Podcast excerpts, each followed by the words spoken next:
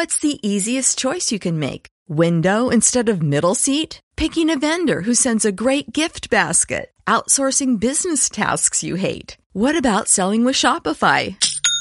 Whether you're selling a little or a lot, Shopify helps you do your thing, however you cha-ching. Shopify is the global commerce platform that helps you sell at every stage of your business. From the launch your online shop stage to the first real life store stage, all the way to the did we just hit a million orders stage. Shopify's there to help you grow. Whether you're selling scented soap or offering outdoor outfits, Shopify helps you sell. Wherever and whatever you're selling, Shopify's got you covered. Sign up for a $1 per month trial period at shopify.com slash try. Go to shopify.com slash try now to grow your business, no matter what stage you're in. Shopify.com slash try. ¿Te gustan los animales? ¿Perros, gatos, aves, de granja? Entonces, no te despegues. A partir de este momento inicia el programa Animal.es. Un programa donde conocerás y aprenderás todo sobre ellos. Animal.es. Un objetivo, una pasión.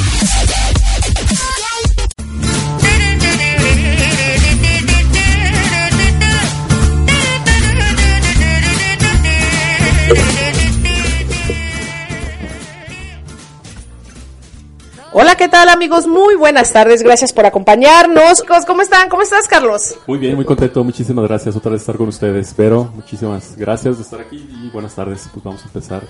Ustedes me dicen. Claro hola, que hola, Gloria, Carlos, qué gusto estar aquí a pesar de todos los inconvenientes. Y vaya Para que hoy lo que- subo. Para que vean que de que queremos hacerlo, queremos hacerlo. Gracias a todos los que nos escuchan, a los que ya se están conectando, qué padre, qué bonito. Y aparte ya la época navideña, ¿no? ¿Qué tal? El calor, el amor.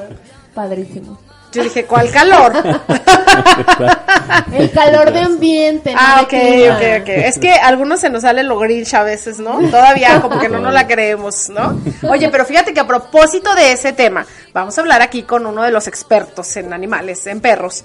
Eh, bueno, y en un montón de cosas que eres experto, Carlos, pero el día de hoy, como cada mes que, que estás aquí hablándonos sobre el comportamiento de los animales, vamos a hablar acerca de este tema de qué onda con los animales que regalan para Navidad. Qué, qué, qué fuerte, ¿no?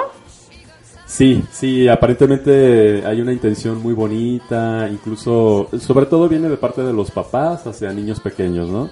Entonces viene todo el tema de que, bueno, ya viene tiempo pidiéndome el niño un perrito, o la niña o los hermanitos un perrito, entonces pues parece que ya es buen momento, aparentemente, y vamos a regalarles de Navidad el, el cachorrito, ¿no? Sin tomar en cuenta el montón de implicaciones que tiene Sí. el llevar a un perrito a casa, ya sea cachorro o si lo adoptan, que sería la mejor opción, eh, pero aún así eh, muchas veces no valoramos todo lo que implica y menos aún hacerlo en esta época y con la connotación de te regalo a un ser vivo, ¿no? Muchas veces eh, si es para una persona mayor sin consultarle a la persona, si Sí. realmente quiere o está preparada para atender a un ser vivo de esta naturaleza. Y en el caso de los niños, eh, bueno, pues ya sabes, enjaretándoles luego toda la responsabilidad y ya conocemos la historia, al final de cuentas, generalmente es mamá, pero bueno, vamos a decir que mamá y papá es la que termina haciéndose cargo de Sí. los perritos, ¿no? Que, que eran el, el regalo ideal, aparentemente. Pero aparte tú pones un escenario, el primero, no tan grave en el que dices, bueno, ya Claro. tenemos tiempo que queremos darles una mascota a nuestros hijos y entonces los papás están tomando esta responsabilidad, eh, digamos, meditada. Pero ¿qué onda con esta gente de, se me ocurrió ayer? ¿Por qué no? ¿Por qué no una mascota? Qué bonito. Y ven los comerciales y sí, se abre la caja, sale el perrito con el moño. No, no, nunca se, se ponen a pensar que en la vida real ese perro va a salir vomitado, hecho del baño, porque tiene no sé cuánto ahí en la pobre caja, además Además. asfixiándose, y no va a ser una sorpresa agradable, o sea, eso no es, no es real. Pero además, ok, vamos a suponer que, que, que ya lo pensaron, que sí lo quieren. ¿Qué implica, Carlos? Platícanos, ¿qué implica? Porque luego en marzo, en abril, vemos el abandonadero de cachorros de todo tipo, adoptados de con raza de todo. Exactamente, justo lo que acabas de comentar, como no, como luego sale el, el tema muy impulsivamente, o aparentemente meditado, pero, pero sin consultar realmente qué es lo que implica el atenderlo, cuáles son las necesidades básicas de ese animal, cómo evitar algunas situaciones que seguramente a las familias les van a causar conflicto y por eso es que terminan unos meses después eh, ya no sabiendo qué hacer con el perrito, ¿no? lamentable o tristemente ya andan buscando revenderlo o regalarlo o viendo a ver este o tirándolos en el mejor de los Eh, casos. en el mejor de los casos y en el peor de los casos pues ya habías incluso en la pasada eh, romería no cuántos perritos volvieron sí, a dejar o que los dejan en el bosque bueno en fin un sinnúmero de cosas y es que eh, no pensamos además de lo que ya vamos a platicar de, de todo lo que implicaría, eh, se juntan dos cosas en esta época. Uno, uno, no, no tomamos en cuenta que casi toda la familia va a estar en casa y bueno, pues el cachorrito o el perrito va a estar a gusto, va a haber gente, va a haber movimiento, va a haber todo esto, pero ¿qué va a suceder un par de semanas después Sí. cuando todos regresen a sus actividades del día a día, ¿no? Los niños a la escuela, eh, los papás ahora sí al, al trabajo rutinario, las visitas ya no van a estar. Entonces ese perrito que anteriormente por dos o tres semanas está eh, lleno de gente y de atención por todos lados, bueno, en tres semanas resulta que pues ya es un, ac- un accesorio más allá en la casa. ¿no? Y que aparte estorba y se mueve ese accesorio y puede destrozar cosas por esta situación que dices tú, que, que de pronto están acompañados y luego los dejas solo y pues el perro así como, ¿qué? ¿Que no era todos juntos para siempre? Y así, ¿no? Eso sí lo dejan dentro de casa, pero luego como sucede esto, o se hace pipí, popó, ven que tira pelito, etcétera, eh, pues a los que más mal les va, pues cuando ya regresan todos a sus actividades normales, van y lo relegan al patio, o a la cochera, o a la azotea, etcétera. Oye, Carlos, perdón, Vero, adelante. Por- para no satanizarlo, ok, vamos a suponer que alguien nos esté viendo, nos esté escuchando y nos diga, ay, no, qué exagerados, yo ya lo pensé, y porque es lo que siempre te dicen. ¿Qué necesitamos considerar, Carlos? O sea, an- antes de adquirirlo, me queda claro que, por ejemplo, no hay que pensar en "Ay, todo bonito, todo precioso. No saben que a veces usan hasta cinco cachorros para un mismo comercial. Entonces, no es que tenga todas esas cualidades y no investigamos. Por ejemplo, el año pasado hubo muchísimo tiradero de Pitbull. Hubo muchísimo tiradero de Border Collie. O sea, Border Collie no es para todas las personas. Yo no podría con un Border Collie, ¿estás de acuerdo? Son perros que necesitan muchísima actividad mental y, y, bueno, un montón de implicaciones, ¿no, Carlos? Exacto, sí. Y bueno, como bien lo comentas, habrá familias que digan, bueno, sí, lo vamos a pensar bien, lo vamos a hacer adecuadamente, nos vamos a asesorar o informar con un médico veterinario o con un etólogo clínico o con un educador canino. Entonces, para tomar ahora sí la, mejor decisión. ¿no? Lo primero que debemos entender es que eh, si lo pensamos, además de un regalo para el niño, eh, que, el- que le ayude a trabajar este asunto de la responsabilidad, que eso a lo mejor muchos lo piensan en cualquier época del Sí, año. sí, sí, sí, que es como la primera idea, ¿no? Ajá. Ajá. Hay que entender, número uno, que el perro no va a ser en una familia el perro de un miembro de la familia. Muchas veces se piensa Todos. que, ah, bueno, es tuyo, el perro eh, te va a obedecer a ti, tú eres el responsable de ese perro y ya está. Hay que entender que los perros son animales sociales y cuando llegan a un grupo de más de una persona, para ellos todo el grupo es parte de, su, de su dinámica familiar, por llamarlo así. Entonces, él no entiende que tiene una sola persona que es responsable de él. Él va a entender que todos son, eh, en- con todos va a tener comunicación y, a- y todos van a estar para atender sus necesidades o eh, va a estar ese perrito para agradar a todos los miembros con los que vivan en esa casa. ¿no? Que incluso a veces ellos mismos eligen a, a- a su favorito, ¿no? o sea, nosotros decimos, es el perro. Juan y luego llega a Pedrito y resulta que quieren a Pedrito. Exactamente. Exacto. sí. Por eso es que sucede- todos. Exactamente, no, muchas veces sucede que eh, aparentemente era para un niño de la casa y sigue más a la hermanita o sigue más al papá o a la mamá, etcétera, ¿no? Pero hay que entender de, de primer término que el perro es de todos. Eh. Todos los que viven en la casa se hacen responsables, todos conviven con él y el perro va a buscar a todos para eh, buscar o satisfacer alguna necesidad que él tenga, ¿no? Eso por un lado y por otro lado, como te comentaba, que esta parte de que queremos que los niños aprendan el asunto de la responsabilidad, hay que entender que no a cualquier edad los niños están aptos cognitiva y emocionalmente para hacerse responsables de, de una situación de estas. Estamos hablando Mm. Así de un es. ser vivo. Entonces hay que entender también que dependiendo de la edad del niño, del pequeño, de sus habilidades, etcétera, es como la medida en la que puede hacerse cargo de ciertas actividades relacionadas con el perro, pero no es, Sí. es tu perro, tú encárgate de Sí, sí, sí. Por ejemplo, se me ocurre un niño chiquito, ¿no? Este, realmente su trabajo es acompañar a los papás a alimentarlo, acompañar a los papás a caminarlo, pero no es la responsabilidad del niño. O sea, es del papá que le está enseñando o de la mamá que le está enseñando cómo hacerlo, ¿no? Me- me- a eso a eso nos referimos. Y, y ya, por ejemplo, a lo mejor una- un chavo, ya un adolescente, un algo, y que quién sabe, porque también están en la edad de no quiero y no puedo. claro. Digo, yo no estoy en contra, yo soy feliz de que mis hijos crezcan acompañados de, de mascotas, pero sí es bien importante esa parte. Oye, Carlos, y en esa parte, por ejemplo, ¿tú das algún tipo de taller? ¿Te pueden consultar o cómo? Por ejemplo, yo sé que tú, además de ser psicólogo de los animales, eres de los humanos. También así es. Entonces podemos buscarte y decirte, oye, Carlos, quiero adquirir una mascota, el medio que le quieran llamar, ¿qué onda? Como que me gusta este y este, y tú nos puedes orientar.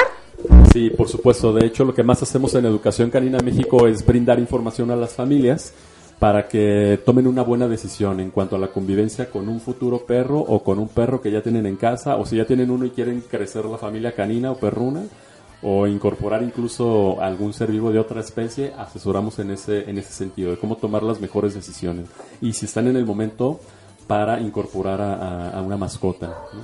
Entonces podríamos, como para comenzar la lista, ¿no? De que le vayan poniendo palomita. Exacto. Si quiero una mascota, número uno, tu espacio, tu actividad, ¿qué más se te ocurre?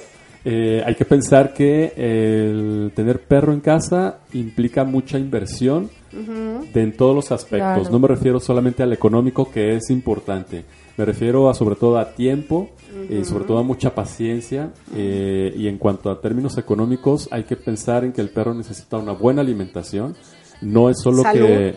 ¿Mande? La salud, digo. Por supuesto, eh, hay que hacernos el hábito desde que son cachorros de llevarlos a sus revisiones médico-veterinarias de cajón, lo veamos o no lo veamos enfermo, porque hay muchas situaciones ocultas y si las atendemos a tiempo podemos evitarnos muchísimos problemas, incluso económicos ya por situaciones de enfermedad más complejas. ¿no?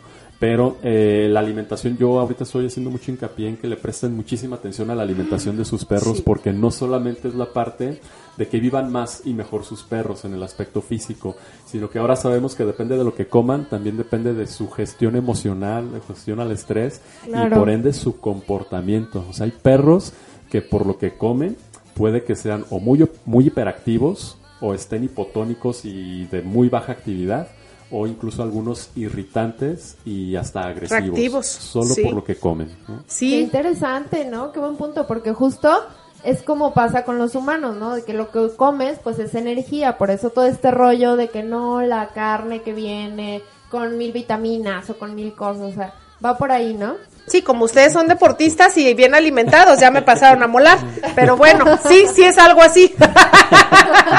Pero entonces, sí, por lo que comentas, también otra palomita ahí. Ah, voy a, vamos a necesitar ahí hacer una alcancía para todo lo que va a requerir nuestro perrito, los accesorios, platos adecuados, no hay que comprarle platos por ahí de plástico frágil, tienen que invertirle también a buen material. ¿no? Claro, claro. No, y aparte, fíjate, ahorita retomando el tema de la alimentación, que nomás le dio mucha risa a Carlos, pero fíjate que dentro de los talleres es una de las cosas que les hablamos. Cuando llega gente que dice, es que este perro de buenas a primeras empezó a hacer todo así, lo primero que le revisas es la alimentación. No me va a dejar mentir, Carlos. Y ya después entramos en el tema de comportamientos, porque no se trata de darle eh, Daimon ni, ni Dog Chow, no es que una sea mejor que otra, es que creo que las necesidades de cada perro son diferentes. Incluso en tu misma manada, si tú tienes un alimento, puede que a uno le caiga y al otro no, y entonces está en diferente ánimo, ¿no? O sea, sí, Sí, sí sí. tiene mucho que ver. Yo, por ejemplo, siempre les recomiendo, no soy médico, lo sé, pero lo voy a recomendar. Hay que estarles complementando con ácidos grasos, por Totalmente ejemplo. de acuerdo, sí. Pero también luego hay unas croquetas que están extremas de proteína y de ácidos grasos y tampoco no le están favoreciendo. Entonces, si tú le dices a todo el mundo así, tú dale a todos los perros ácidos grasos, no es cierto. También hay unos que, que necesitamos equilibrar, ¿no? Para, Sí, para controlarlos. Entonces, bueno, ya porque ya nos están diciendo que al corte y que no sé qué, para cerrar este bloque vamos a, vamos a dejarlo así. espacio, inversión de tiempo y de económico, porque también tiene que ver si el perro es grande, cuánto va a comer y cuánto va a descomer. Exacto. Y si el perro es chico igual, ¿no? O sea, hasta dónde te ajusta. Este, hablamos de la cuestión médica, las vacunas y ahorita sus alcancías para si vamos a salir de la ciudad, dónde lo vamos a dejar. Mucha gente Eso. no piensa en eso, que el lo como ahorita, que mucha gente se va de en, en estas fechas precisamente a visitar a la mamá, a la abuelita y el perro dónde se quedó. Y tú no previste este gasto, etcétera, ¿no? Pero bueno, vámonos a un pequeñito corte comercial y ahorita regresamos, vamos a seguir, estamos hablando el día de hoy acerca de la relación del perro con la Navidad. ¡Ey! La patita. ¿Sentado? Ok, quédate donde estás. Regresamos.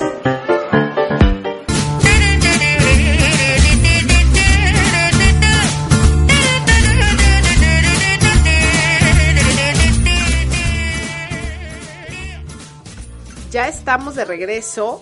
Este. Es que me, me llama la atención que salimos del aire. Uy, uy, guara, guara, guara, guara, guara.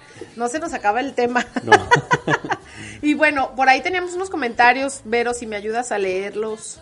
Sí, por ahí tenemos a Janet que nos pregunta, es muy común que regalen perritos, ¿Cómo, ¿cómo podemos educar a no regalar por la fecha, sino que mejor lo planeen con anticipación y evalúen costo, beneficio por raza, qué desean adquirir, etcétera? ¿Qué onda?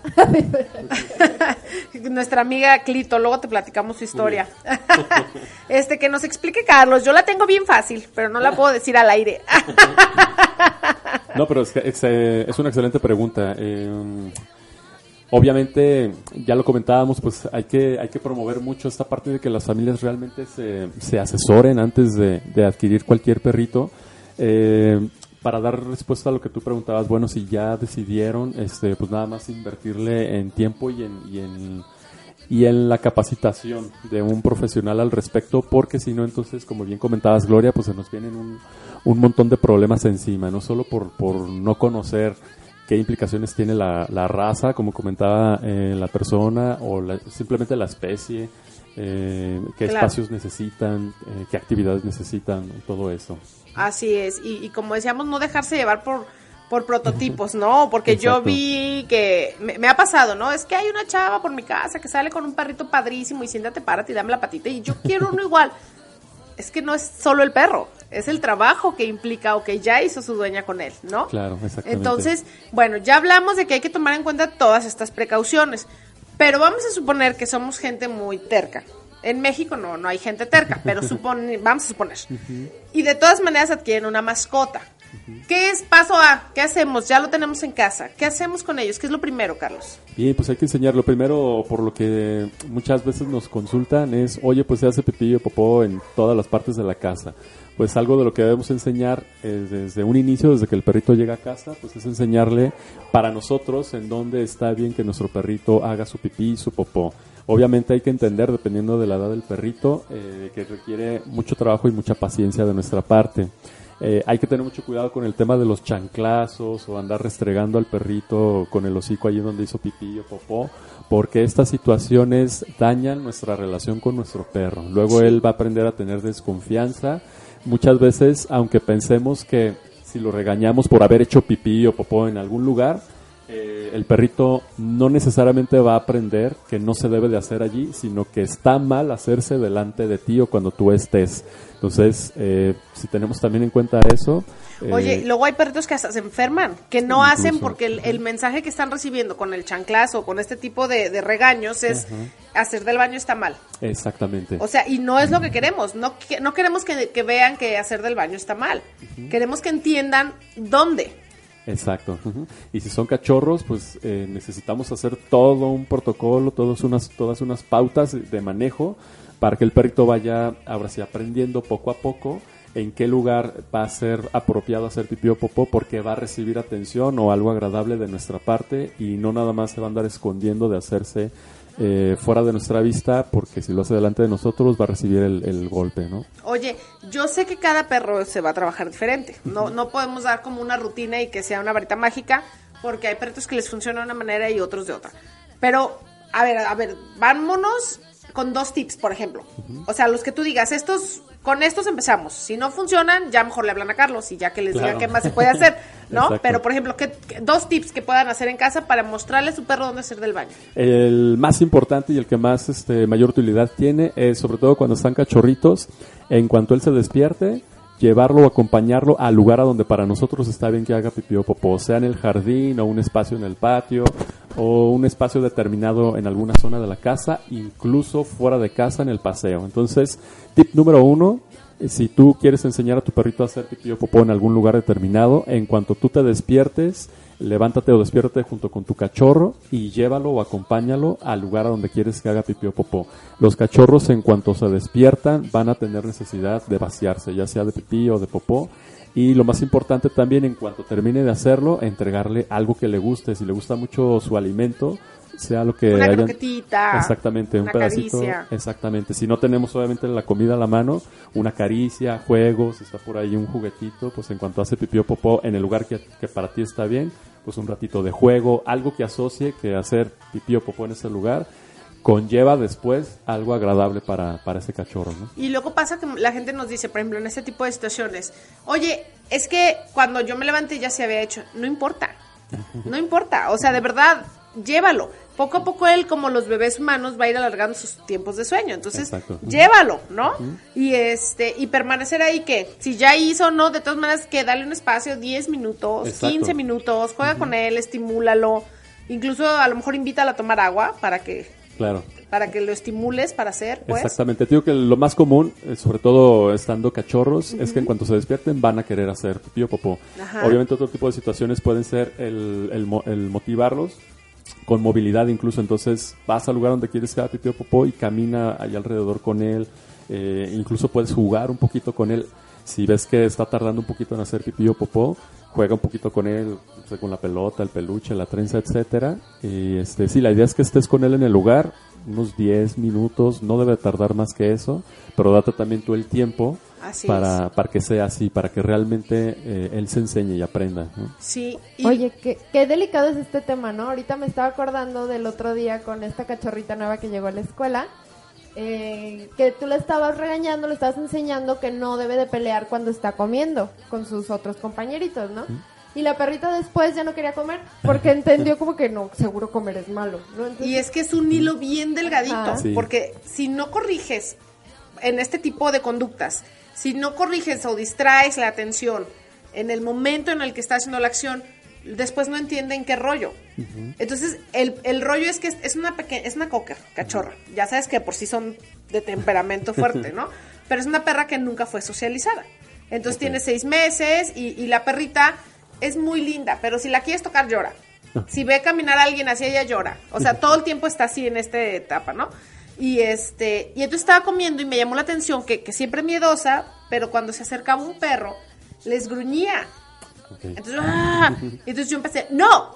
Cuando lo oía gruñir y se retiraba del plato. Pero después observé, observamos, que ya no quería comer. Claro. Entonces, lo primero que pensé, dije, cambio de estrategia. Claro. No es la estrategia correcta para ella y volvemos a lo mismo. No a todos les funciona igual. Exactamente. ¿no? Exacto. Entonces, y, y oye, yo digo, esto es personal. ¿Qué opinas tú del asunto de contenerlos en, en, en kennel y esto durante la noche? Eh, Los vamos a traumar y son perros infelices, ¿qué onda? de acuerdo. No, de hecho, desde nuestra postura es recomendable hacer de la kennel o transportadora algo habitual en su día a día, en su vida. Incluso en cachorros funciona muy bien, incluso hasta para el tema de enseñarles el- el- los hábitos de baño.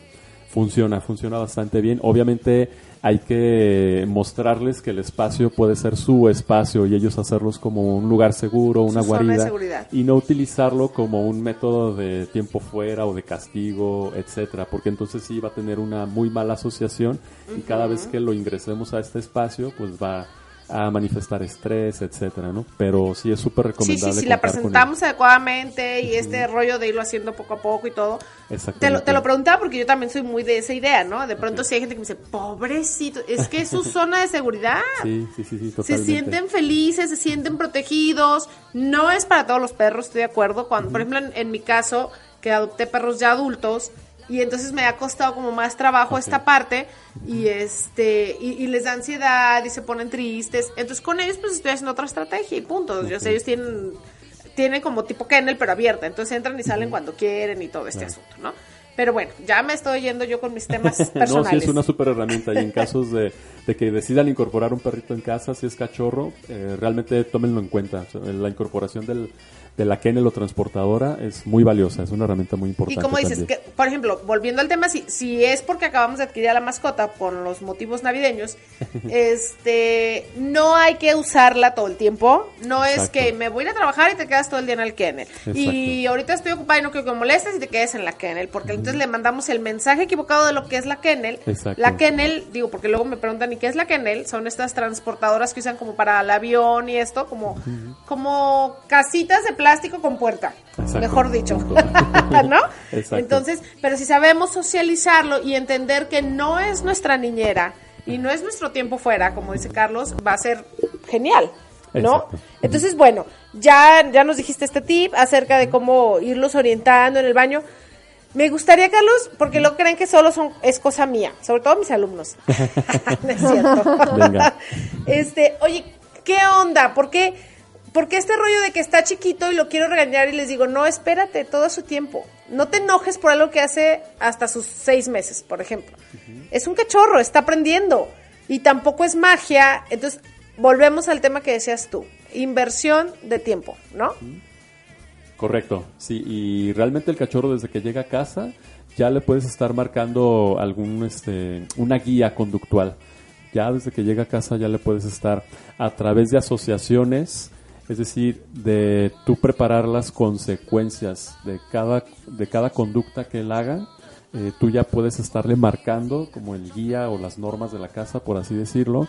Obviamente y sabiéndolo hacer, eh, si todas estas consecuencias eh, tienen o una ganancia o una retirada de privilegio, va a ser mejor para su salud física y emocional. O sea, si entendemos que la consecuencia no es un castigo, podemos hacerlo de otras formas, entonces podemos tener un perro realmente equilibrado y estable y, y confiable además, y confiado en las personas alrededor. No va a estar con esa sensación ambivalente de, bueno, a veces me das un pedacito de premio, a veces juegas conmigo, pero a veces me das un chanclazo. A algunos perros les, ocasionamos también esta situación de confusión.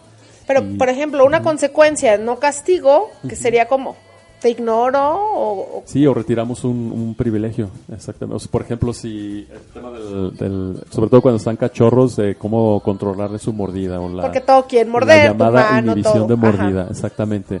Una retirada de privilegios o de algo que le guste, pues es simplemente si, si le estamos brindando atención y en una de esas nos muerde con una fuerza desmedida, aunque no nos lastime por, por la edad, pero sabemos que ya es desmedida, simplemente retiramos la atención. Eso es retirarle un O privilegio. sea, retiro la mano, ignoro un quito la momentito. atención unos segundos Ajá. y, y listo. Y así evitas el me mordiste, te pego y entonces generas esta ambivalencia que ya comentábamos. ¿no? Oye, qué interesante, ¿no, Vero? Sí, yo no sabía todas esas cosas. La verdad es Mi que lógica no me lo decía, la Claro. verdad. no, y sobre todo se me hace muy padre porque estamos empezando a caer en lo que queríamos, ¿no? Exacto. ¿Qué necesitamos pensar antes de tener una mascota? Ya vimos todo el circuito que implica y que vas a tener que chambearle por lo menos el primer par de años, así, Exacto. súper estricto y con tolerancia. Así ¿No? es, sí, a rajatabla. Muchas veces, que bueno que lo comentas, eh, esto de invertirle tiempo y dinero a su educación eh, tiene mucho que ver precisamente con lo que acabas de comentar. A veces pensamos que nuestro perrito puede quedar como todo un soldadito si lo llevamos a entrenamiento por tres semanas, esperando que así se comporte, así como sale de la escuelita, se comporte el resto No. de su vida y craso error, ¿no? Claro. Entonces, eh, por eso nosotros también manejamos el concepto de educación, no de adiestramiento, porque aquí se trata de un proceso de mucho tiempo, ¿no? Así sea desde que llega a tu casa cachorrito como en pizarra blanca, aún así necesita un montón de tiempo para llegar a ser el perrito que tú quieres que sea, pero hay que invertirle tiempo. Y es que mira, cosas tan importantes, por ejemplo, eh, recuerdo cuando tomamos este taller para los, los cachorros, los recién nacidos, cómo te- yo, ten- yo vivía en esa nube también, en la de no están chiquitos como los bebés, que no los toque todo el mundo porque los enferma, y de pronto llegas a todo este tema de la educación y te dicen, ah, ah, al revés. Y entonces nos ponen un día de tarea para el diplomado y nos dicen, necesitas un cachorro que se ha tocado por 100 personas en una semana. Y yo, no es cierto. O sea, sí. Sí, es parte de, so- de socializarlos. Y vuelvo, por, ¿por qué saco esto al tema? Porque precisamente viene el perrito de Navidad. Y al siguiente día se van al recalentado con el perrito, ¿no? Y después no se lo quieren llevar. Porque el niño o sobrino fulanito, este, no, se la pasa molestándolo. Déjelo que lo moleste mientras no lo lastime. Claro, que, o sea, que lo moleste me refiero a que lo toque, a que quiera jugar con él y, y toda esta parte, porque es parte de la tolerancia que le estamos enseñando. O estoy mal, regáñame. no, sí, si quieres, este, ya lo tocamos en el siguiente bloque, que sería la parte Es de que él es bien disciplinado, le dicen corte y corte, y yo digo, otro minuto, ¿qué le hace? Vámonos a un pequeñito corte comercial. Estás escuchando tu programa Animal. Punto. ¡Ey! La patita. Sentado. Ok, quédate donde estás. Regresamos.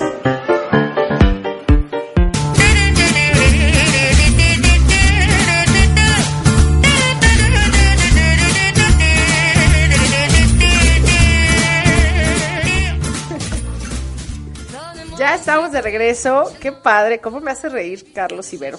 Y Santiago también, ya llegó. Oye, bueno, estábamos en el tema de cómo hay que socializarlos desde chiquitos. Y este, ¿qué, ¿qué más es importante en esta etapa? A lo mejor, incluso no de un cachorro. A lo mejor si adoptaste un perro adulto, ¿qué, qué tema de la social- socialización? Por ejemplo, con el entorno, o no sé, ¿qué se me ocurre? Sí, claro, bueno, estamos, eh, obviamente estamos pensando en, en los que piensan eh, regalar cachorritos ahora en Navidad, ¿no? La ventaja, si lo piensan hacer así, si es con decisión realmente eh, consensuada, eh, si deciden asesorarse apropiadamente, el tema de la socialización es creo que uno de los temas fundamentales a la hora de, la llegada de un perro a, una nueva casa. Así como lo comenta, sea un cachorro o sea ya un perro adulto, en un perro adulto hay que tener algunas mm, otras medidas porque obviamente ya tiene toda una historia. Ajá. En muchas ocasiones no conocemos esta historia, no sabemos cómo fueron sus aprendizajes o sus es. experiencias. Pues ahí idealmente, eh, si hay algún tema de socialización, hay que primero valorarlo y luego ya con base en ello, pues empezarlo a trabajar. Cuando hablamos de cachorros, lo primero que tenemos que hacer, que ya lo adelantabas tú, es justo presentarle la mayor cantidad de estímulos posibles que podamos, pero de manera apropiada. Porque si bien es cierto que sí hay que estarlos exponiendo, eh, contrario a lo que dicen todavía algunos médicos de que no los saquen a la calle hasta que no cumpla sus primeras vacunas, que a veces sucede hasta los 4, 5 o 6 meses, si entendemos que su periodo de socialización como etapa de desarrollo termina a los 4 meses, Ya se nos fue el después tiempo. hay otra ventana, pero esos primeros meses son, son los más eh, importantes para que él mm, se acostumbre a la mayor cantidad de cosas posibles y las haga parte de su entorno o parte de su día a día y no salgamos al rato ya con seis meses y el perrito todo temeroso o lanzando por ahí mordiditas porque vea todo lo que no conoció en, un- en el momento en el que debía Ajá. como amenazante, ¿no? Que por ejemplo, perdón, ahí nos decía en alguna ocasión en, eh, en el Congreso, nos decían, ok, si el médico te dijo no lo bajes porque se enferma, llévatelo en la bolsa. ¿No? Y lo dice, bueno, es la contradicción porque luego la bolsa tampoco es lo adecuado para ellos. Pero si es muy pequeño, te lo puedes llevar al banco, aquí y allá, para que escuche ruidos, para que la gente diga, ay, qué bonito el perrito, y todo ese Exacto. rollo. Y entonces nos decía, lo único es, no lo lleves a un jardín donde todos los perros hacen pipí, por ejemplo. ¿Me Ujú. explicó? O decía, llévalo, pero no lo dejes eh, lamer la zona, por ejemplo, cosas así de, de- de precaución, pero que efectivamente, como lo dices, hay que reafirmar la socialización, presentarle adecuadamente. Fíjate, lo estabas diciendo y entonces yo, yo soy bien chispa, ¿no? Y entonces empecé a imaginar y dije, sí, claro, imagínate un perro que le quieres presentar la pelota y es una cosita así chiquita del perro y tú le avientas un balonazo en la cabeza. Claro. Por supuesto, para él de ahora en adelante el balón es malo, porque Claro. lo lastimó. Exacto. ¿No? O, por ejemplo, que puede que suceda en estas épocas, es un cachorrito, apenas va a empezar a conocer todo tipo de personas, también hay que tener cuidado de que esté presente ahí en una posada con un montón de personas desconocidas, extrañas, algunos con lentes, sombreros, el ruido de la música. Entonces también hay que, por eso mencionamos que sea apropiada, porque también demasiado estímulo en esta etapa de socialización, como es una etapa sensible, es como ni, ni mucho ni poquito, es algo medio. Porque entonces podríamos provocarle eh, al revés un O de problemita 0 a 10, fobia. ¿no? A lo mejor empezar con un 0 y luego 1, luego 2. Exacto, de poco a poquito, exacto. Pero sí, así como también lo comentabas, si lo podemos llevar a la casa del abuelo, del tío, del amigo, y si hay más perritos ahí en casa y estos perritos son sociables, va a ser lo mejor que podamos hacer con ese perrito, con ese cachorro. ¿vale? Oye, Carlos, yo tengo una pregunta. Por ejemplo, en el caso de mis perras, que eh, no pelean con humanos, son muy sociales y todo, con otros perros sí un poquito, de repente como que se escapan y así. ¿Qué va a pasar eh, en las posadas, no? Si yo hago una Exacto. posada en mi casa, se va a llenar de gente, va a haber ruido. ¿Qué hago? ¿La- ¿Las encierro? ¿Las dejo convivir aquí con resguardadas? No sé, ¿qué, qué me recomiendas? Exacto, y ese es otro punto importante que tiene que ver con los perros y la Navidad. No nada más es como que, ah, sí, la idea de regalar un cachorrito. Bueno, yo ya tengo perrito, pero ¿qué implica esta época? El que nosotros tengamos un perro en casa y uno de, y uno de las situaciones es esta. Bueno, pues van a venir amigos, van a venir familias, incluso algunos de ellos no han convivido con mis perritos, mis perritos a lo mejor no son tan sociables, o sí lo son, pero es una situación nueva o extraña. Lo ideal, si otro ser vivo va a entrar a la casa, sé que es trabajo, pero pues eso se requiere. Lo ideal sería que si nuestro perrito va a interactuar con alguien nuevo, sea otro animal o sea una persona, es que los presentemos fuera de casa, podemos citarnos con media cuadrita de la casa que, lo, que, que nos eh, pongamos de acuerdo para vernos, está perfecto. Si hay algún parquecito cerca, todavía mucho mejor, pero es presentarlos fuera de casa, llegar a casa juntos, eh, que la persona le otorgue algo que a tu perrito le guste, no lo no de manera forzada, sino como una invitación a, mira, pues aquí tengo esto para ti. Yo sé que eso es lo además". ideal, pero no hay como un plan B. No quiero que me tenga media cuadra allá abajo ofreciéndole, oye, ¿le puedes dar este premio a Nutella, Gloria por va a favor? recibir a todos con Nutella ya. Sí, por supuesto, si, si no podemos hacer esto o no queremos hacer esto, pues está la opción de tener por allá a la mano algo que le guste e idealmente que sea la persona que llega eh, que se lo ofrezca, ¿no? Si viene con un perrito hay que tener cuidado con el tema de la protección de recursos, es decir, que Sí. ni el perrito que viene a la casa ni el perrito que está en casa se le dé esto de defender eh, o la comida o el juguete o al, ¿Qué? o al o a la familia. Que aquí pudiéramos aplicar el guárdale el juguete, guárdale Exacto. la cama, quítale el plato de la comida, porque seguro el otro perrito va a llegar, incluso no otro perrito, a veces un bebé, Exacto. un niño, quiere Ajá. llegar a jugar con el juguete de tu perro, con eso, con el otro, y esto es lo que desencadena después los accidentes. Exacto, de hecho tenemos casos de una sola exposición en donde el perrito sociable, eh, siempre muy estable, y en una ocasión visitaron a la familia con otro perro, el perro se acercó a la cama de este perrito, al perrito de casa no le gustó que se acercaran a su cama, le gruñó, el otro perrito no le gustó que le gruñaran, se pelearon. Y a partir de ese momento, ese perrito empezó a generar protección de recursos por su cama. Entonces, personas que pasaban cerca de su cama ya gruñía, cosa que no hacía. Entonces, Exacto, muy importante lo que desencadenan. Ni siquiera, bueno, a veces sí también el- en el momento del accidente lo que pasa, pero lo que viene después en la, en la psicología. Exacto. Y si mordió a un niño es lo mismo. En, en el niño se le va a quedar toda la vida grabado que el perro le mordió, sin Exacto. entender realmente por qué, ¿no? Claro. Exacto, Entonces- entonces, sí, una, una situación puede ser esa, ¿no? Que la familia por ahí le otorgue algo que le agrade al perrito. Eh, no hay que forzar las interacciones, eso también es muy importante, ni obligar a nuestro perro a, mira, quién te visitó, cargarlo. Mucha gente carga a su perro, se lo acerca, acá se lo pone en la cara, güey, lo No, es amigable. no, y horrible no, hay que tener también mucho cuidado con, con ese tipo de, de interacciones, ¿no? Entonces dejarlos libres, que el perrito sea quien tome la, in- la iniciativa de De conocer. acercarse a la persona, a- al niño incluso, que huela, etcétera, ¿no? Que igual, digo, no, no lo veo tan mal tampoco, Carlos, no sé qué opinas. El que si de verdad viene mucha gente, por ejemplo, y yo no voy a tener el tiempo de estarlo, de estarlas cuidando, observando, viendo que están cómodas, que no, etcétera. ¿Por qué no asignarles un espacio en una recámara, en algo donde ellas se sientan seguras? Y a lo mejor en, en algún momento sacarlos, que huelan un ratito y vas otra vez a la recámara. Claro. O sea, par- por, por matarles esta curiosidad de qué está pasando afuera, pero no exponerlas. ¿No? Claro. Digo, porque sí, sí lo pienso, por ejemplo, en, en nuestro caso somos una familia muy grande. Entonces, no me veo ni siquiera yo llegando a la casa de alguien, me explico, y, y que somos 80 y o- no hay tiempo de presentarlo y posiblemente a alguien no le guste el perro de más y ellos Claro. aparte sienten este rollo de shu, shu, ¿no? O sea, Claro, para este tipo de situaciones y por eso también es importante enseñarlos a tener su espacio seguro, ¿no? Su espacio Su de kennel comodidad. otra vez. Su- puedes, ahí podemos implementar el, el uso de la kennel o transportadora o tener un cuarto o un espacio Eh, de repente hay familias que en el espacio del jardín acondicionan un área precisamente también para este tipo de situaciones. ¿no? Obviamente que, te- que sea un área segura, techada, libre de, de las inclemencias por ahí del tiempo, si va a hacer mucho frío, incluso Claro. si llueve, etcétera.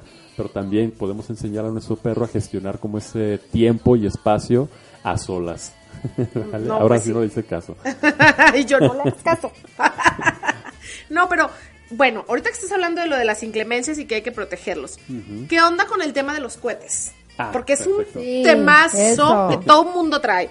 Que si son buenos, que si son malos, que si pobrecitos, que si los matas, que si no los matas, que... Claro. ¿Qué onda? Exacto. Sí, no, cómo, o a qué edad. Bien, mira, yo siempre voy a ser partidario de, de recomendar el no uso de la pirotecnia en general. Eh, en el caso de los perritos ya todos sabemos, está muy estudiado que ocasiona taquicardias, eh, situaciones de escape, etc. O sea, miedos realmente intensos en algunos. Tampoco se vale decir que a todos les afecta por igual. Hay perros que incluso sin haber hecho un trabajo previo a habituarlos a ese tipo de estímulos realmente fuertes, eh, lo gestionan de manera perfecta. O sea, ahora sí No que los problema. cohetes no tienen ningún sentido para ellos. Pero para muchos eh, sí que lo tienen. Si es así, de todos modos, lo ideal es estarle presentando el estímulo poco a poco, de manera gradual.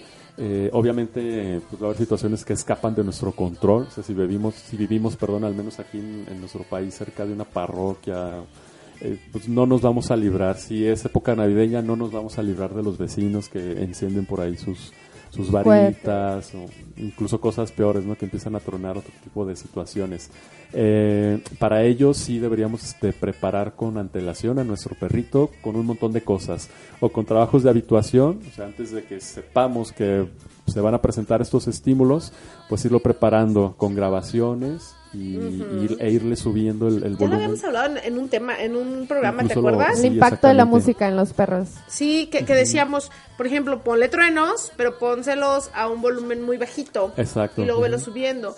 Ahora, si ya tu perro hiciste muchas cosas y no funciona, ¿por qué no intentas, por ejemplo, la faja esta de seguridad? Exacto, es algo que iba, entre otras este, situaciones, hay unas camisetitas Ajá. que son las Thunder Shirt, son camisetitas que son elásticas, hacen presión, trabajan con la propiocepción del perro y los hace sentir muy, ahora sí que pues abrazados, seguros, confiados.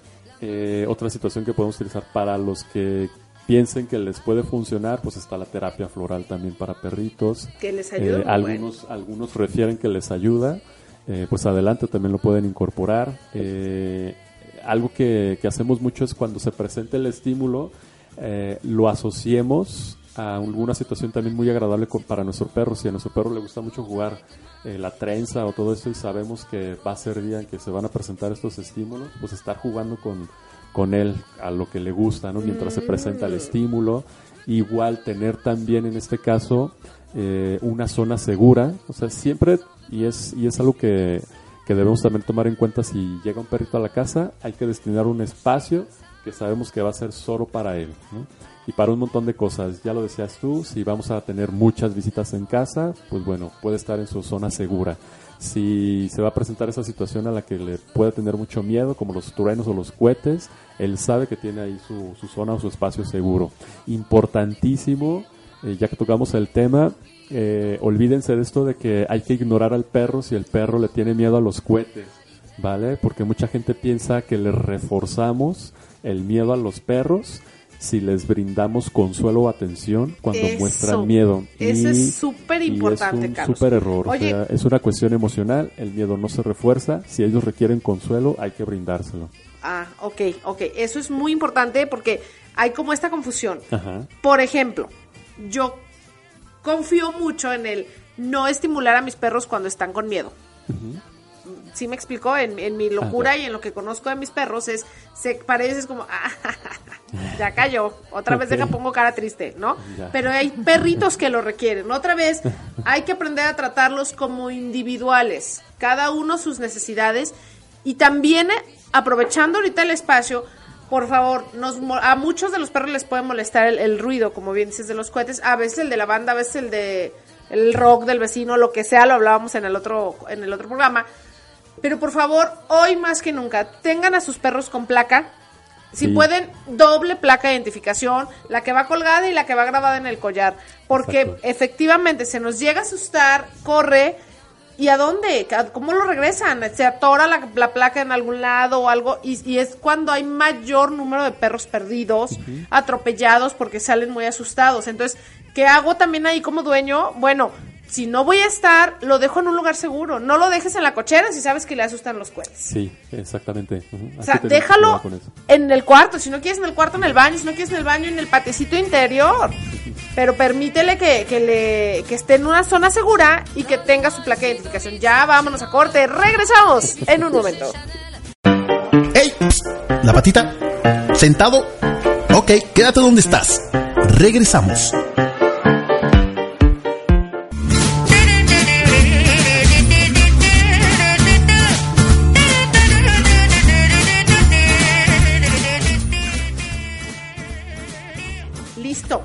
Sigamos pues.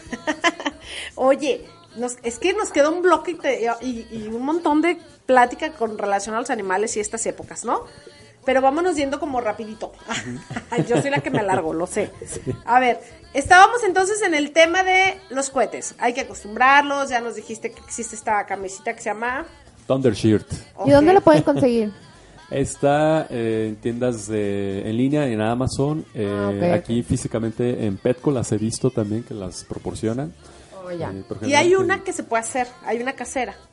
Sí, No, a lo mejor no es igual de guau, porque incluso en las otras he visto que se les puede poner incluso aroma, ¿verdad? Tienen espacio para aroma También, y todo este rollo.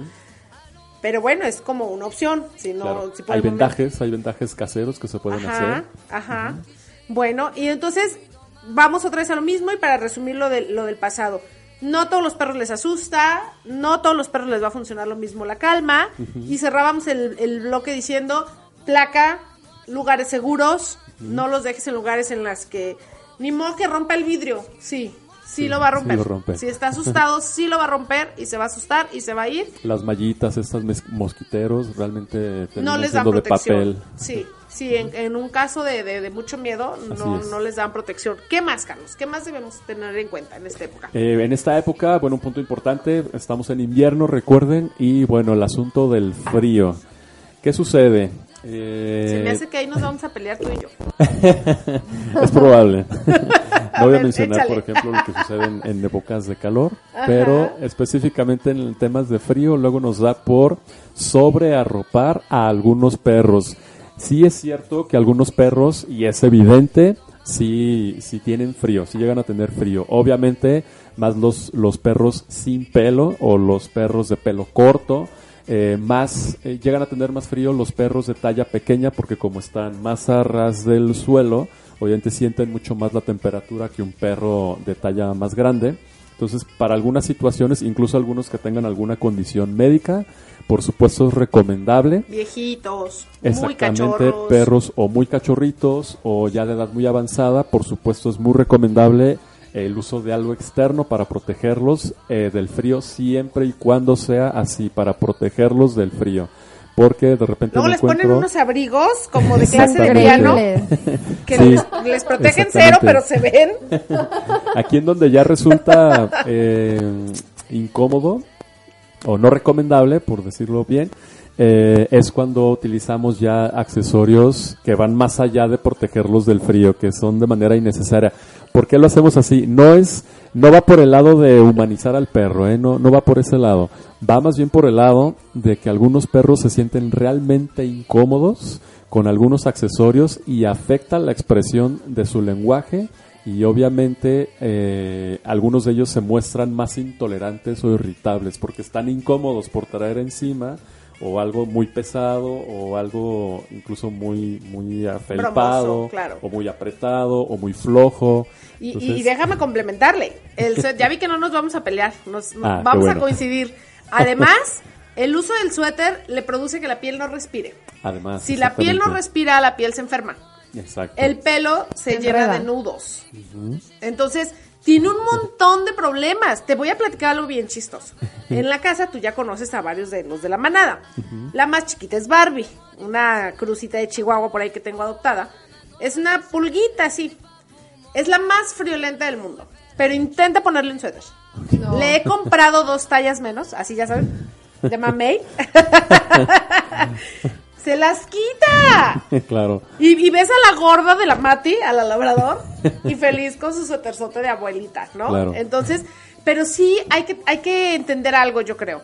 Es muy diferente brindarles un espacio, para mí, un espacio en el que puedan resguardarse del frío. Un espacio en el que, por ejemplo, en casa tienen sus, sus casitas, estas que te decía, no, algunos tipo Canel y algunos sin, sin restricción de acceso.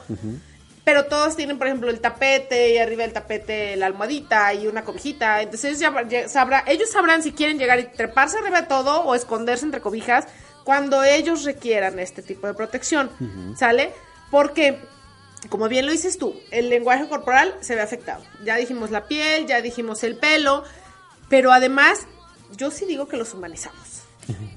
Yo sí digo, mira, es como cuando te llegan en temporada de calor con estos perros de, de- de doble capa, ¿no? O Vamos hablando de un Alaska o vamos hablando de un San Bernardo. Rápalo porque tiene calor. No tiene calor. Exactamente. Su cuerpo está adaptado para vivir con ese, esa cantidad de pelo. ¿No? Siempre les digo, es como, no sé, si tú estás acostumbrada a traer el cabello largo y de pronto te rapas, ¿qué sientes? Se te quita el calor, te da más. Porque traes el sol directo, porque Entran- te está exacto, quemando. entran de lleno los rayos. No, es como este rollo de tienes calor, tómate una taza de café caliente para que regules el cuerpo. O sea, sí, es cierto. También con ellos nos pasa, ¿no? Exactamente, sí, exactamente es lo mismo, pero entonces, pues nuevamente, valorar realmente si, si Exacto. lo necesitan o no. Y tu perro también te va a decir, como en el caso de tu perrito, o sea, por más que le hagas, él se lo quita y se lo quita, pues es señal que está incómodo. O búscale algo de otro material, o de plano no le pongas nada. Si él está cómodo así, así tú te estés muriendo de frío, Lo que tiene es una cobijona. exacto. Entonces, Eso. A ella ¿verdad? le encanta enredarse en su cobija. Pero así al grado, al grado que la pierdes, no la ves. Es este. La pierdes y no la ves. Entonces, haz de cuenta, ponle un suéter, no quiere. Pero eso sí, llegó a tales horas a la casa y está. Así, ya sabes de por sí los chihuahuas. Exacto. Pero en cuanto abro la puerta, corre y se mezcla en su cobija. Y así. Nomás, a ver, nada, me saca el ojo y un pesto de nariz. La nariz. Y a veces, Exacto. porque a veces ni eso le vemos. Sí, y muchas veces eh, con el uso de suétercitos, ese tipo de cosas en esta época es que se los dejan toda la época. O sea, puede que se los dejen todo el mes de diciembre, parte de enero, y sucede esto, los nudos en el pelo. eh, luego de repente cuando se lo quitas, resulta que ya tiene un hongo ahí en la piel, o acá en el Alopecia. pecho, que no se le ve. O tú lo llevas a pasear al parque y no te das cuenta que el pasto está mojado y entonces ellos traen el suéter por debajo, sobre todo ha pasado mucho húmedo, entonces obviamente afecta también a la piel, le da al revés, le da más frío, puede que le hagas eh, o que le estés, eh, eh, ¿cómo se dice? Pues produciendo que se enfermen, incluso por esa es. misma humedad que guarda ahí la prendita. Es un montón de cosas que no tomamos Entonces, en cuenta. caemos en lo mismo. Hay que trabajarlos o tratarlos de manera individual. ¿Cuál sí, cuál no? Obviamente, por ejemplo, un perrito ya este, de edad avanzada, ya adulto, pues obviamente va, es más sensible a enfermarse de las vías respiratorias. Pero en lugar de ponerle un suéter, métalo a la casa. Exacto. Lléveselo a un lugar donde no le den el aironazo. Es como nosotros, te puedes poner mil abrigos, pero luego te entra el frío por la nariz o no sé. Entonces, pues ni modo que le pongas cubrebocas al, al perro, ¿no? Sí, no. Entonces, de manera individual, cachorros, viejitos protegidos y los demás déjenlos decidir si quieren o no quieren el suéter, Y ¿no? previo a la temporada, su revisión médico-veterinaria. Ya sabemos que Sus hay algunas vacunas del vacunas frío. específicas para estas temporadas, entonces también preparar su- prepararlos médicamente para ello. Bueno, voy a brincarme así dramáticamente al otro tema, porque digo, es de lo mismo, este, porque luego se nos acaba el tiempo y empieza a ver, Sí. ¿no? Entonces, bueno, me voy a ir. ¿Dónde lo dejo? Exacto. ¿Qué hago con él? ¿Es mejor en casa y que vengan a cuidarlo? ¿Se lo llevo a mi mamá para que le destroce la casa y luego me odie con el perro? ¿Qué, qué hago? ¿Lo llevo a un hotel? ¿Cómo escojo el hotel? A ver, platícame. Bien, eh, otro tema importante para estas épocas, ¿qué hacemos con el perro? no Ya sea que vamos a recibir a mucha familia y la familia no quiere estar con el perro o no queremos ahí tener alguna incomodidad, o porque vamos a salir de vacaciones y no podemos llevarnos a nuestro perro, que será lo ideal, o, o simplemente queramos pasar las vacaciones sin el perro, también de repente es válido, siempre y cuando eh, consideremos en qué lugar se va a quedar, quién lo va a cuidar, etcétera. Entonces, algo para esta época para la que hay que prepararse económicamente, pero también eh, preparar a nuestro perrito para ello es, eh, número uno, enseñarlo a estar sin nosotros. ¿Esto cómo se hace? ¿Es recomendable de repente uno que otro fin de semana? Eh, llevárselo al amigo o contratar un servicio de hospedaje. Obviamente los servicios de hospedaje hay que valorarlos muy bien. Hay personas que luego no toman en cuenta muchas cosas y hay pues donde te lo reciban, allá ahí déjalo porque no preveímos esta situación. ¿Puedo, puedo interrumpirte porque estoy que se me sale. Adelante. Es que dices, hay que preparar al perro a estar sin nosotros. Y ahora yo te la voy a invertir. Hay que preparar al dueño a estar sin el perro. Ah, ¿Qué supuesto. cantidad de emociones les dejamos cuando los Exacto. llevamos a algún lugar o cuando los recogemos, no? Exacto. Bueno, de hecho, Yo sé, va a creer que lo abandoné y me va a odiar. Y, Sí. y el perro dice, yuju, es a donde me has traído, como dice Carlos, Claro. las últimas tres fines de semana y significa jugar, diversión, adiós. O sea, Exacto. ¿no? Exacto. Ambas, hay que preparar ambas, perdón. Bueno, hay personas que no salen de vacaciones, no salen ni un fin de semana, bueno, no van al cine por no dejar al perro solo ni en casa. ¿no? Entonces hay que preparar también a, las dueño. personas, ¿no?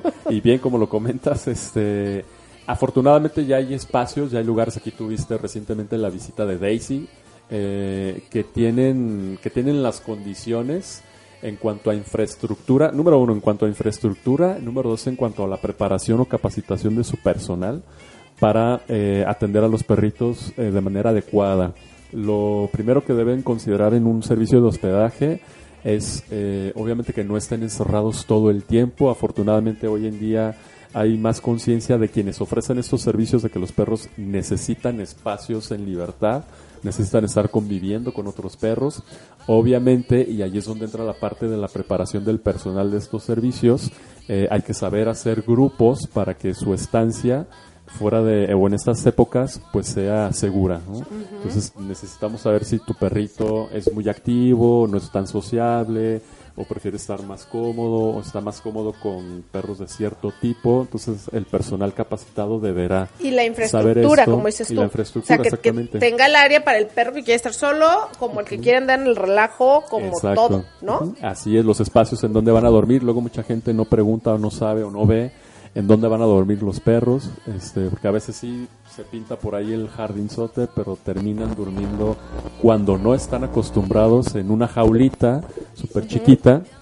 No, vas, vas, vas. ¿Ahí me escucha bien? Ah. Sí. Eh, y pues nada más lo de la libertad era como la foto, ¿no? Hay lugares en donde solo los sacan para tomarles la foto ¿Y los vuelven a luego meter? los regresan. Entonces eh, hay que hay que realmente involucrarse más en, en los lugares en donde se van a quedar, ¿no? En las personas que lo van a atender. Si, si su perrito tiene requerimientos de alimento, hay que preguntar si en el hotel pueden eh, seguir estas pautas de alimentación. Oye, y aparte yo lo dejamos cuando venía Daisy de Dogtown precisamente, que para mí es un gran hotel también, lo que he conocido de sus instalaciones me encantan, pero si tú llegas a un lugar que ni siquiera les preocupa si tu perro está vacunado, no es un buen lugar. Exacto, sí. Si hay un lugar en donde reciben a varios perros y no te solicitan como requisito que la cartilla de vacunación de tu perro esté actualizada, no lo dejes ahí. Porque efectivamente. Seguro no va a haber más perros en enfermos. sentido. Exactamente, ¿no? Más, eh, hay que considerar muchas cosas. Eh, va a estar separada de su familia, tu mascota. Va a estar fuera de su lugar habitual. Eh, va a estar con personas extrañas si no lo has llevado a ese lugar, va a ver a perros diferentes, entonces es esperable si no está acostumbrado a esto, a que eh, algunos de ellos dejen de comer, estén tristes, etcétera, ¿no? Entonces su sistema inmunológico se va a deprimir. En Y el hotel casos. debe estar preparado para eso también. Exactamente. Y tú como dueño también, porque luego pasa que llegan y, qué bárbaro, llegué por ahí y me lo entregaron hecho un hueso.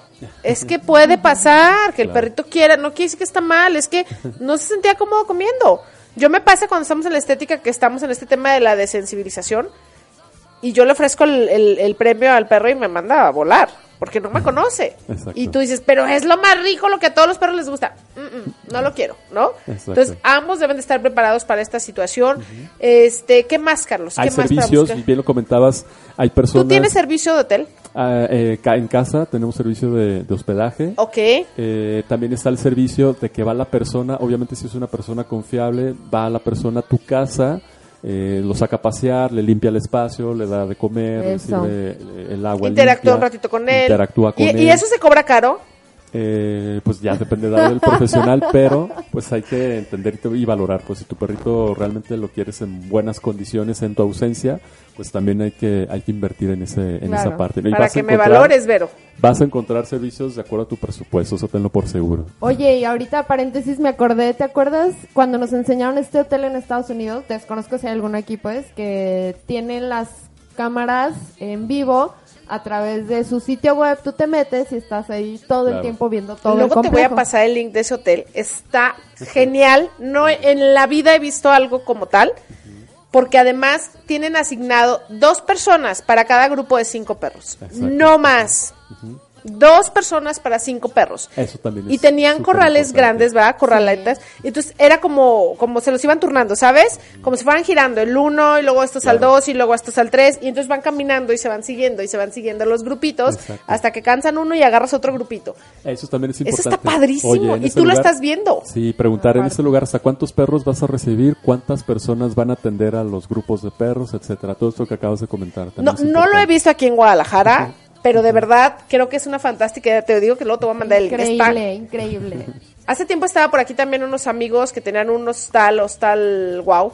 Ah, sí, claro. Ah, pues los conoces, Alicia Lisa y Iván, por supuesto. Y a mí me encantaba, porque eran muy estrictos. La gente decía, son bien payasos, no son payasos, son cuidadosos. Exacto. Porque decían tres, hoy cuatro, hoy tengo la posibilidad de atender dos. Eran parte de su familia.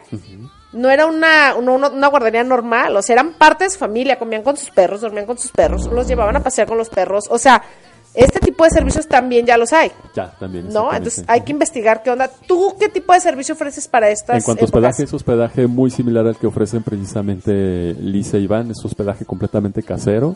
Forman parte del grupo. eh, no hay kennels, no hay jaulas. Todos conviven con todos en todas las áreas de la casa. Tienen sus paseos, comen juntos. Y tienes el área limitada, me imagino. O sea, no es como el espacio recibo 200 es, hoy. Exactamente, el espacio es limitado. Es un grupo de perros pequeños para que estemos todos cómodos. Controlados. Obviamente, claro. eh, uno de los requisitos es que sean perros sociables para poder brindar este servicio. Tienen que ser perros sociables, hembras fuera de celo, completamente sanos, eh, Qué etcétera. padre. ¿Y tú no haces este servicio de los domicilios? También, también, afortunadamente, si hay personas que me confían incluso la llave de su casa. Claro. Y yo voy dos, tres o una vez al día, de acuerdo a lo que la familia Contrate y requiera. contrate, Ajá. exactamente, y hacemos eso que te comentaba. Qué padre. Llegamos, Qué padre, sa- jugamos sí. con el perrito, lo sacamos a pasear, le limpiamos el agua, le limpiamos el área, obviamente, le servimos otra vez su comida. Acabo de hallar la solución a mis vacaciones. Sí, este diciembre. les- me encanta la les mandamos obviamente foto y video cuando ¿Escuchaste eso, Margarita Páez?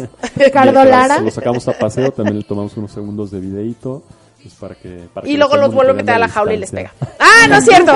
Eso es por la broma que hablábamos hace ratito. No, no, no, no es cierto. Oye, ¿y en qué teléfono, dónde te encuentran? Bien, Recuérdale claro a la sí, gente. Pues estamos en redes sociales como Educación Canina México o en el personal como Carlos Alberto Mendoza Blanco y mi teléfono celular es 3313 0085 39. Repítelo, por favor, por si alguien Claro no alcanzó sí. a anotar. Es 3313 0085 39 Educación Canina México. Y si no, que nos escriban, ¿no? Claro, y también recordarles que estamos en Guadalajara, Jalisco, México, por aquello que tenemos mucha audiencia extranjera, hasta en otros continentes. Bueno, nosotros estamos aquí. El otro día de Italia, ¿verdad? Nos estaban De escuchando. Japón, de Italia. ¿Puedes de creerlo? ¡Qué padre! Saludos a todos, me da mucha emoción. Oye, pero claro que si nos pagan los viáticos, podemos ir. podemos ir a cuidarle al perro, ¿por qué Pero no no? es nada más Carlos, ¿eh? Te- tiene dos asistentes. Te tiene que ir con compañía. Sí, claro. Ofrecemos servicio de Deja que, vea su novia esto y nos va a aventar el zapato en la cabeza. Primero ella. Oye, padrísimo. No, Carlos, muchísimas gracias por acompañarnos. No. Esperamos todo el mes siempre ansiosos. ¿Qué tema nos va a traer ahora Carlos? Siempre nos sorprendes. Ya sabes que, no te lo tengo que decir, ya sabes que eres parte de Animal.es, ya eres parte de este espacio y este y me encanta. ¿Hasta cuándo te volvemos a ver por acá? Pues venimos aquí para, el, si todo sale bien, primer mes de enero. Aquí estamos. Perdón, Primer primer, viernes. viernes. Primer viernes de enero. Que aparte ya Del andas en la fama. Ya andas en la fama. Andabas en otras estaciones y te... Déjenlo. No nos abandones, ¿eh? No, no. Por la fama. Nos estamos expandiendo. Muy Diferente. bien, padrísimo. Vemos. Muchísimas gracias, Carlos. Ya no te veo. Que pases feliz Navidad, Igualmente. feliz Año Nuevo. Que disfrutes mucho a tu familia, a tus perrijos, todos. Sí, un, gracias. un- un abrazo para todos, que la pasen genial. Vero, muchas gracias por acompañarnos. ¿Algo más que quieras? Sí, a mí no me gustaría irme sin antes compartirles esta publicación que por ahí compartimos el otro día en, en animal.es, que dice, a las personas que quieren un perro para la Navidad, queremos recordarles que el cachorro de ahora estará en al menos 10 Navidades más, es decir, 3.650 días, que durante ese tiempo tendrán que dedicar 228 días, o sea, 5.475 horas, para sacarlo al parque y todas las mañanas, sin falta, sin importar qué tan trasnochado estés. Financiar al menos 1.460 kilos de alimento. Recoger al menos 7.300 veces el excremento de tu perro. Planear las vacaciones a sitios pet friendly o invertir en guarderías. Aguantar uno que otro daño en la casa.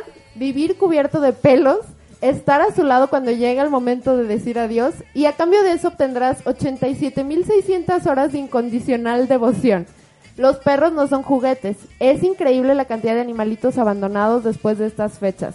Si alguna de estas exigencias te parece de mucho trabajo, por favor cómprate un peluche. Y si aún así estás convencido de querer tener una mascota, adopta, no compres. Pero fuera de eso son muy lindos. es cierto, Son no, la verdad es cierto, todo lo que dices es real, la responsabilidad, me encantó. Lo pueden encontrar en animal.es, ¿va? Ahí en redes sociales. Bueno, pues muchísimas gracias. Yo soy Gloria Belén. Gracias a todos por acompañarnos. Nadie más tiene algo que decir. Santiago, nada que decir. Saludos. Nos, nos vemos por aquí el próximo viernes, si no me equivoco, y les confirmamos por ahí en redes sociales. Este viene nuestra amiga Wendy de la casa de la nana. Justamente estábamos platicando no tan mal de ti, Wendy. Saluditos, un abrazo, cuídense mucho. Recuerden seguirnos a través de Al Aire GDL en su programa Animal.es. yeah.